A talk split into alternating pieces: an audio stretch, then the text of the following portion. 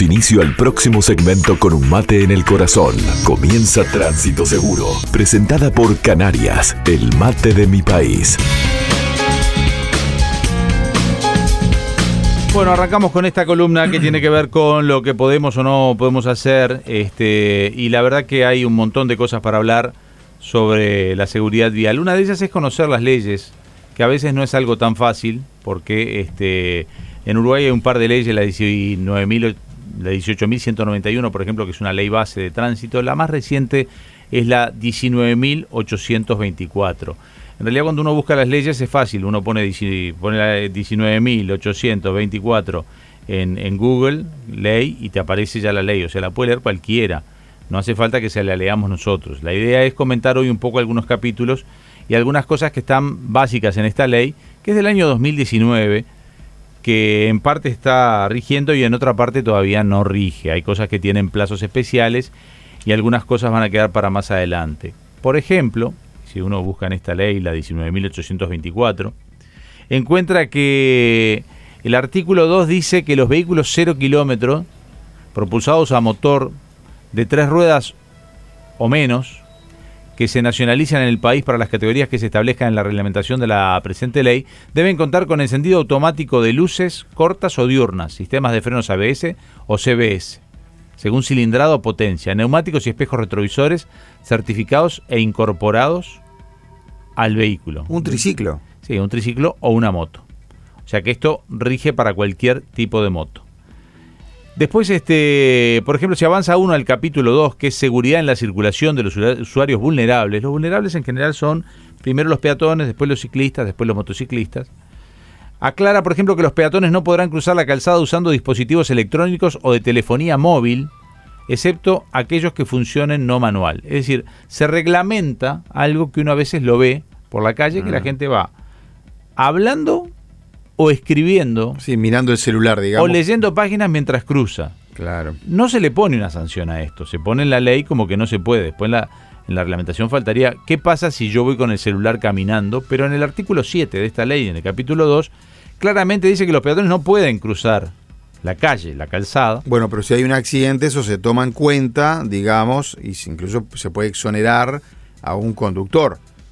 Yo atropello a alguien, pero esa persona va cruzando distraído, mirando el celular si bien no hay una sanción para está ese la peatón, ley que me protege. está la ley que protege. En este caso, mire, yo iba bien y este hombre cruzó mirando el celular y, y es cierto que lo golpeé, pero digo, iba en una actitud de riesgo. Otro artículo interesante es el artículo 9, referido ya a los ciclistas o motociclistas, que dice los ciclistas o motociclistas tienen derecho, fíjense acá, al pleno uso de un carril. Podrán circular en grupos de a 2 en fondo, dentro del mismo carril. Es decir, pueden ocupar el mismo espacio que un auto. Esta es una variante. Porque en general se hablaba de que el ciclista tenía que ir pegadito al cordón. A la derecha, digamos. A la derecha y pegadito al cordón. Ahora puede ocurrir- ocupar un carril.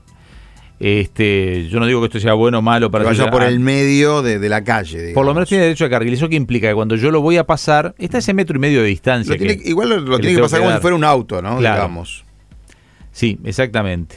Señalero, se corre, lo pasa. Después hay otros capítulos, por ejemplo, el de las infracciones, sanciones y aspectos administrativos. Este, y acá eh, hay una variante interesante en lo que es el artículo 23. Esto es para conocimiento, no, no se está aplicando esto, pero dice, artículo 23, es el capítulo 3, me estoy salteando un montón de artículos, le estoy eligiendo algunos, ¿no? Permiso por puntos. Todo conductor habilitado para conducir cualquier clase de vehículos contará al momento de la renovación u otorgamiento de permiso único nacional de conducir. El PUC, el permiso el PUNC ya, ya, ya existe, que es el permiso único nacional de conducir. Eso es a nivel nacional, ya existe. Pero lo que no existe es la libreta por puntos todavía. Entonces, todo conductor habilitado para conducir cualquiera, cualquier clase de vehículos contará al momento de la renovación u otorgamiento del permiso nacional de conducir con una asignación inicial de puntos.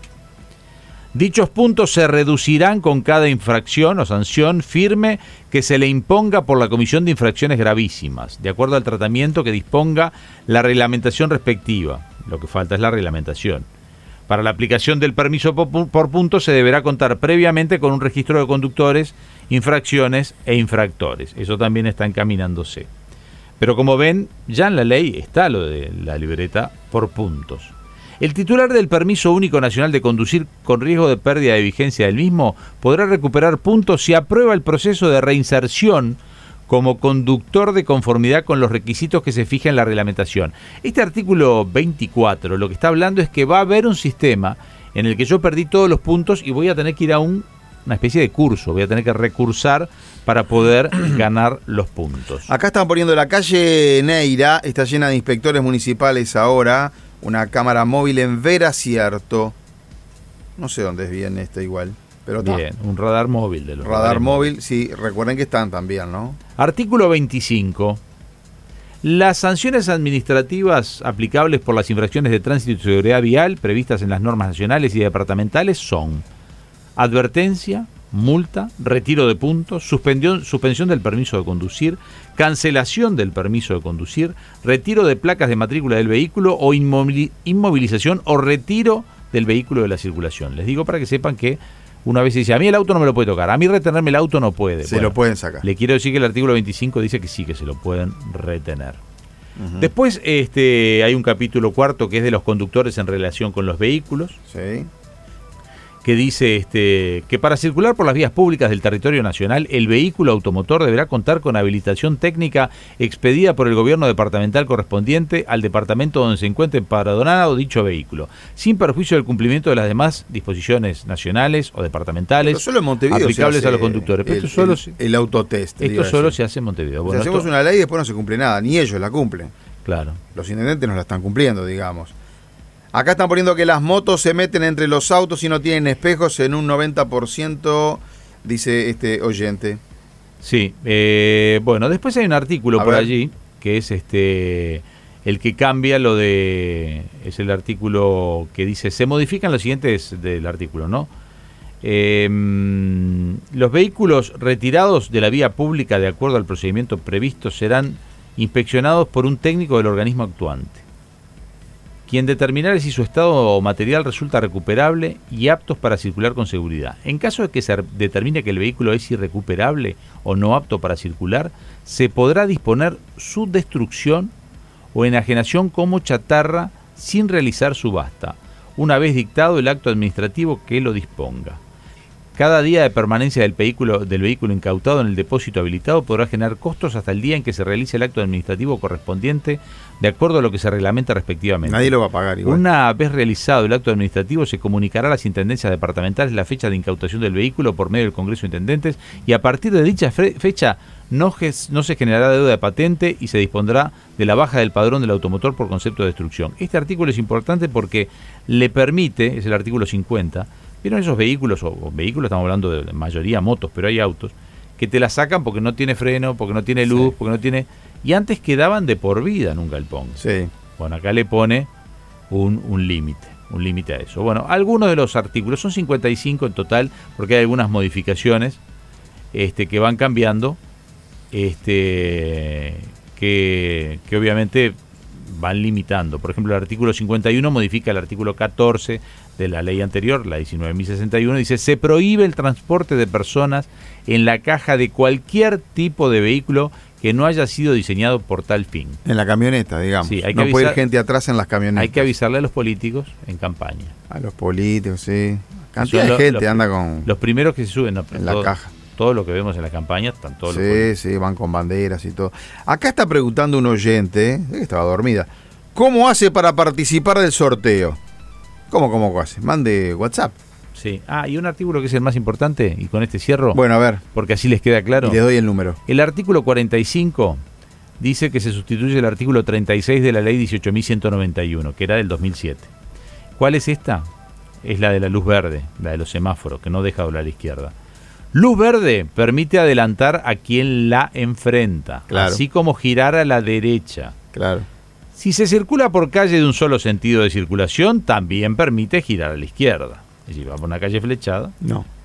Se eh, este, pero no se puede doblar a la derecha. Esto acá lo que aclara es que no se puede. Dice, se prohíbe, perdón, no se puede girar a la izquierda. Ah. al que cruzarte con el que viene a tu enfrente. Se prohíbe girar a la izquierda en calle con semáforos de doble sentido de circulación, excepto autorización expresa mediante señalización correspondiente y resolución fundada por la autoridad competente. Esto es lo que se modificó. ¿Se acuerdan que como no estaba escrito, uno decía, llega un semáforo, ¿puedo doblar a la izquierda? Y si no viene nadie, podés. Dejás pasar al que viene de enfrente. Y usted dobla. Y vos dobla. Ahora está prohibido por la modificación del artículo 45 de esta nueva ley, Claro. que es la más reciente. Y la multa es, es dura porque usted ahí estaría cruzando con luz roja al final. Eh, la multa no Usted- se- me y sí, porque usted tiene la luz verde enfrente, usted dobla a la izquierda, pero el semáforo se lo tiene en rojo, digamos, ¿se me entiende? Y ahí lo ejecuta. No me atrevería a decir cuál es la multa, porque es que no lo tengo claro. Y por cruzar Pero con debe luz ser roja. cruzar rojo. No, pero la roja no es cuando el, el sensor está en el inicio de la calle. Si vos doblás No, y está en rojo. dice, él dice si el sensor no te debe agarrar. Es- Él dice si hay un inspector. Claro. ¿Qué te multa el inspector? Eso lo tengo que averiguar. La Sí. verdad que no sé. Siempre están ahí, en Racine y Yanatacio siempre están ahí, todo el mundo dobla en verde a la izquierda, doblan todos mal. Y te multan. Y los inspectores están locos de la vida. Sí.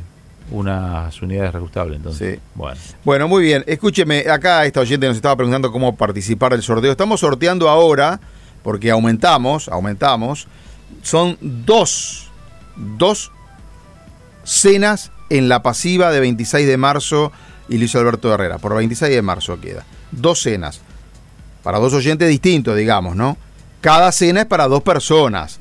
Para que quede claro. Nos tienen que mandar mensajes de WhatsApp al 092 0093 Pongan la palabra pasiva, la pasiva y el nombre de ustedes. Ya con eso participan. Mañana hacemos el sorteo. No hoy, le digo por las dudas. Permita- permítame decirle, porque no sé si vamos a poder hacer un contacto telefónico o no, porque están en plena actividad, Sí. pero permítame decirme que Uruguay ha sido designado sede del décimo Congreso de Suicidología Ah, de sí. Latinoamérica y el Caribe, y que arranca hoy, en realidad ya arrancó. Está organizado por la Institución de Prevención del Suicidio, Último Nos invitaron ahí. y Azulac, sí. En esta ocasión, decía la invitación, tendremos el agrado de invitarla a cubrir como medio de prensa, cosa que estamos haciendo, la ceremonia de apertura de la cual tendrá lugar hoy, jueves 11 de noviembre, a las 9 horas puntual en la sede de Aladi, allí en Cebollatí 1461. Este, los medios seguramente están cubriendo estando allí. Nosotros teníamos, vamos a ver si podemos tener eh, un llamado que estaba pactado, pero bueno, como están en plena actividad, lo vamos a intentar. Si no, no lo tendremos y damos consigna. Mañana este, yo voy a estar participando de una actividad que tiene que ver con. ¿Vio Ope Pasquet, que estaba con aquella ley de eutanasia, Eutanasia. y suicidio asistido? Ope Pasqué es diputado del Partido Colorado. Claro, entonces este. Todavía no tiene los votos esa ley, ¿eh? O sea, No, está en no, no, discusión. No, no, es que la presentó el año pasado este, y todavía está en discusión. Y ya tuvo algunas voces en contra.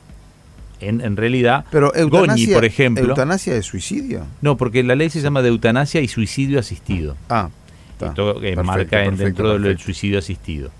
Este, por lo tanto, este, mañana te estaré allí en una de las mesas moderando un debate entre Ope Pasquet y Goñi.